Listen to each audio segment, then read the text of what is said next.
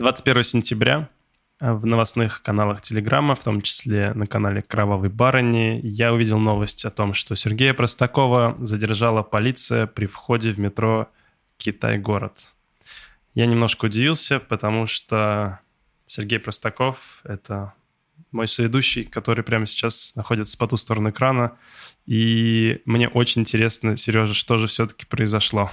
Данила Ермаков. Да, меня зовут Данила Ермаков. Привет.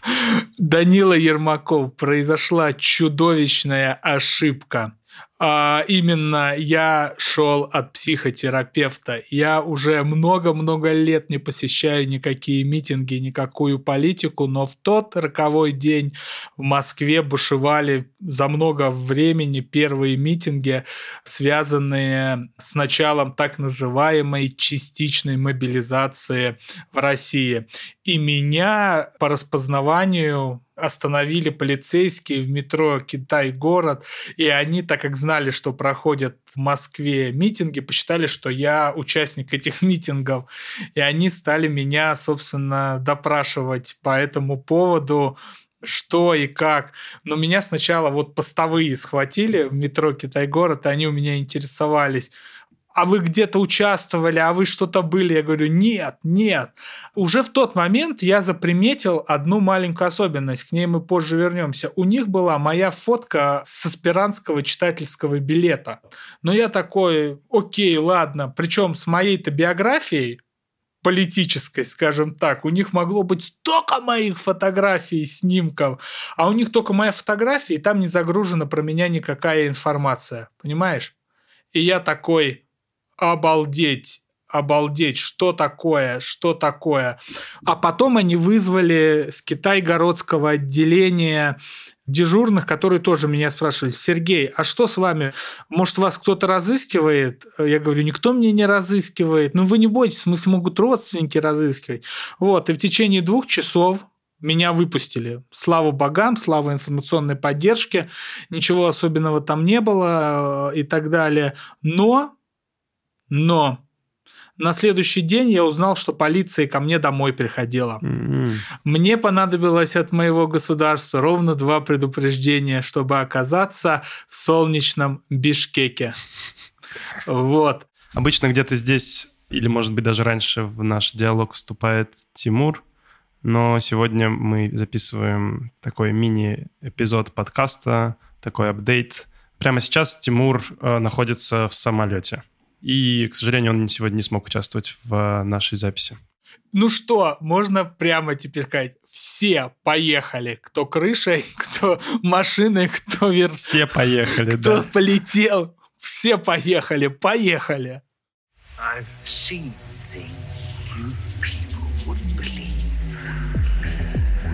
Privacy and safety need to be built into the metaverse from day one. You are fake news. Телеграм тоже договорились. Работает же. Очисти свой мозг. Они не отвечают репутации за свои слова, а значит могут оказаться провокатором. Сереж, ты вот сказал распознаванием. Ты имеешь в виду, что твое лицо, оно как-то зафиксировалось системой распознавания? Да, я попал в наш подкаст. Я долго говорил, что как это плохо распознавание лиц. Это надо попасть в итоге под это распознавание, да еще в такой день и таким способом. Меня дико смущало, я повторюсь, моя фотка из аспирантского читательского билета, даже не аспирантского билета вообще, не из паспорта, не из там загранпаспорта. У полицейских, у государства на меня полно фотографий, понимаешь? Которые у них есть. Ну, у них самая странная фотография десятилетней давности, о существовании которой я забыл. И единственная вещь, которую логичную я сделал, вывод какой, что эту фотографию, скорее всего, загрузили с военной кафедры высшей школы экономики, где я как аспирант стоял mm. на учете, и ее туда загрузили в тот же день. Но они тогда еще не поняли, что делать с этими фотографиями. И, видимо, сейчас в Москве, я человек, который никогда не служил, не имея военного билета, прохожу по учету как ну, человек, которого нужно призвать э, по этой частичной мобилизации, по крайней мере, полицейским остановить и проверить. И я буквально в эту щелочку проник. То есть в тот вечер они еще не понимали, зачем эти фотографии. На следующий день, когда мне соседка сказала, что полицейские дважды приходили, и я уже не знаю, приходили они с повесткой или не с повесткой, вот, но она сказала, что вроде они говорят, что я на митингах что-то нарушаю, не знаю, по каким я там радаром прошел у них. Но, опять же, я приехал после них, я дико, ну, то есть, вот буквально через щелочку, спасибо, два предупреждения мне хватит, мне мартовского не хватило, вот. Сейчас два хватило, я нашел билет в Бишкек и сюда прилетел, и здесь нахожусь, продолжаю работать, продолжаю находиться рядом с вами в ваших наушниках. Я Сергей Простаков. Интересно, насколько будет смелым предположить, что эта вот самая система распознавания используется и в том числе для того, чтобы вручать повестки? Так это уже написали э, в базе, кажется, телеграм-канал, если я ничего не путаю, что уже загружены всякие фотографии людей, возможных уклонистов, и так далее, кого нужно постанавливать и проверять. Плюс в полиции сейчас нужно проверять всех заявителей, кто приходит, мужчин. Mm, в общем, понял. процессы пошли, и ничего хорошего в этом прямо сейчас нету. Понял. Очень, э, в принципе, резонный и мотивированный отъезд у тебя. Добро пожаловать в Бишкек. Так получилось, что я тоже в Бишкеке. Так получилось, что я за последние две недели второй раз прилетаю в Бишкек. Кажется, я упоминал это в одном из предыдущих эпизодов, который я записывал после так называемого all-найтера, ночи без сна, который я провел в э, пути из Бишкека в Москву, а до этого я летел из Милана в Бишкек после своих небольших европейских каникул. Так вышло, что спустя неделю после того, как я вернулся в Москву, проведя несколько дней в Бишкеке, я снова улетел в Бишкек. Так вышло, что мне совсем не было страшно, когда новости про мобилизацию появились. Я совсем не переживал, не ощущал каких-то мятежных э, таких чувств тревожных.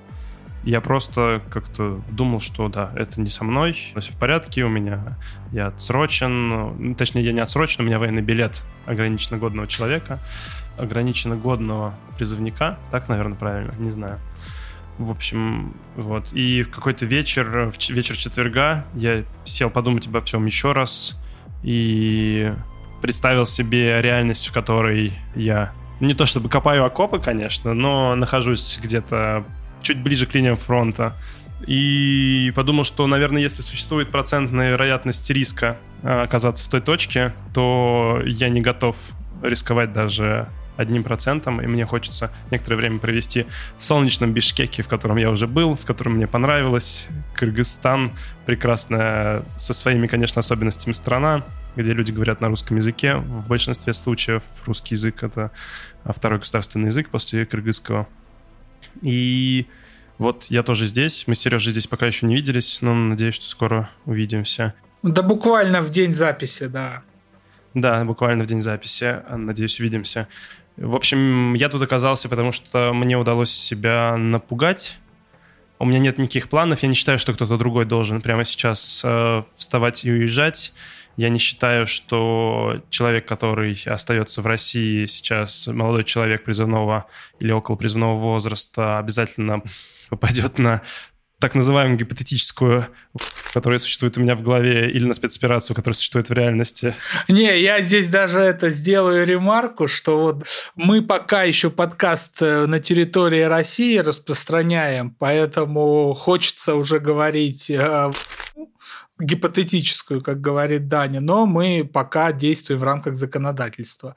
Прошу понять, кто переживает по этому поводу. Да, мы поэтому используем слово специально операция. Да на брюшной полости. Вот. И я не считаю, что человек, остающийся в России, с ним обязательно что-то должно произойти, так же, как не считаю, что человек, который уезжает, делает на 100% все верно. В пятницу вечером я сидел у нотариуса, говорил, что надеюсь, что все это вот это вот все зря. Зря я купил билеты, зря я занимаюсь вот этими бумажками, зря я бегал в свой универ, искал сегодня два часа свой диплом, так и не нашел, который мне не понадобился за 7 лет, и вот понадобился за два дня.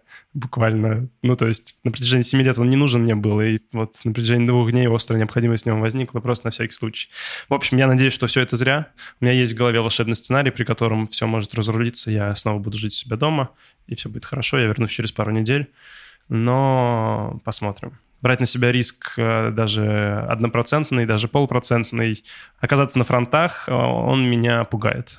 Ну, и в принципе, слушай, у меня еще большим мотивом, кроме э, преследования полиции, назовем вещи своими именами, у меня еще было очень простое понимание, что, понимаешь, как бы тут можно долго спорить о том, как выглядел март в России, почему кто-то уехал, а кто-то не уехал, да, но тогда все-таки выбор еще был в России.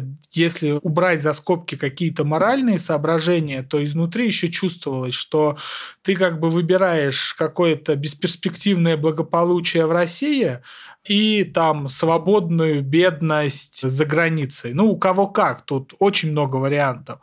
У меня, по крайней мере, было так. Но с началом частичной мобилизации, мало того, то, что, ну, как бы никогда не поддерживал эту спецоперацию, не хотел в ней участвовать и все такое, и попадаешь под этот риск. Первое, не очень хочется. А второе, понятно, что уже все, бедность какая-то, да, слом жизни, вот просто обрушение, он и так уже с марта происходил, а сейчас только продолжится, и уже от неизбежного нельзя уйти. То есть обеднеешь ты, и благополучие твое закончится в любом случае, поэтому я уже как-то меньше переживал по этому поводу, и мой выбор был однозначен. В пользу того, то, что нужно уезжать. Окажется это на время, там, на два месяца, или это окажется на два года, или на 20 лет, это уже, ну, как бы другой вопрос, но во всяком случае в Москве точно было трудно оставаться, как в России в целом к 20 годам я в субботу символично летел на аэрофлотском аэробусе, который носит имя Владимира Набокова. Prominent Russian... Как это? Writer. Prominent Russian writer. Владимир, Владимир Набоков. И я сидел и думал, твою мать. я не хочу как Набоков. Надеюсь, это не 20 лет.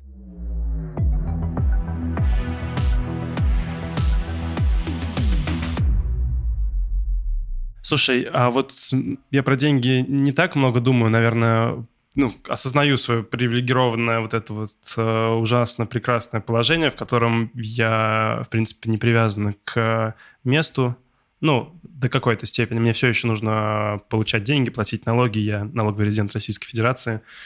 Но, тем не менее, самое большое чувство тоски у меня связано с э, осознанием того, что есть вероятность, что мне придется покинуть свою жизнь, оставить, точнее, ее там, где она была, в том виде, в котором она была, угу. весь свой образ жизни, все свои отношения с людьми, с друзьями, с моими любимыми родителями и родственниками, близкими, все мои взаимоотношения с городом, все мои вещи, мою квартиру, в общем, вот, вот когда я уезжал, было, ну как уезжал, когда я собирался вылететь на пару недель из России, я, я переживал сильное чувство страха утраты вот. Такое предвкушение какой-то горечи, как будто бы потенциальной.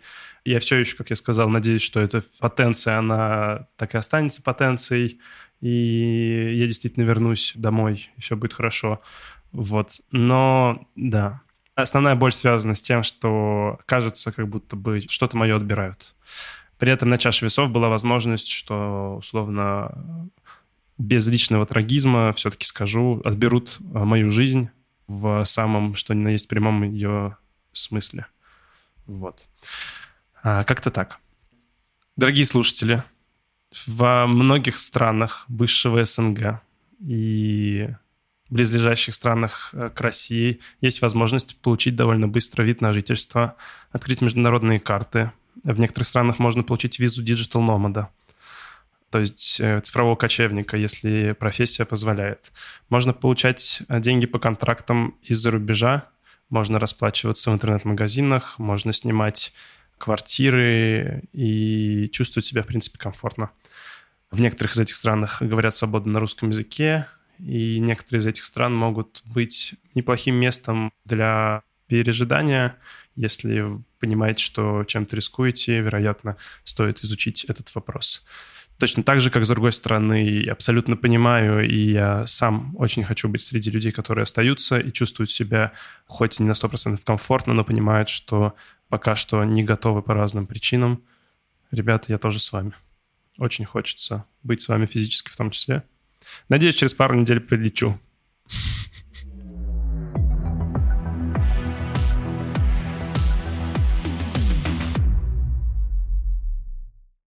Знаешь, вот ты одного великого иммигранта упомянул уже, да, Владимира Набокова, а я про другого великого иммигранта вспомнил, Герцена, который уезжал в конце 1840-х годов и умер в итоге в изгнании но был всегда связан душой и телом душой, да, прежде всего с Россией. И он писал письмо на свой отъезд, наверное, давайте я им и закончу этот маленький короткий эпизод. Итак, прощайте, друзья, надолго. Давайте ваши руки, вашу помощь. Мне нужно и то, и другое. А там кто знает, чего мы не видали в последнее время. Быть может и не так далек, как кажется тот день, в который мы соберемся, как бывало в Москве, и безбоязненно сдвинем наши чаши при крике «За Русь!» и святую волю. Вот, на этих словах мы с вами все-таки не прощаемся. Мы продолжаем.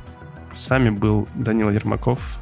Сергей Простаков и Тимур Султанов с нами был. Ментально. Ментально был с нами. Ничего не хочется говорить про время. Мне кажется, нам время очень помогло в последние дни. Пока. Всем пока.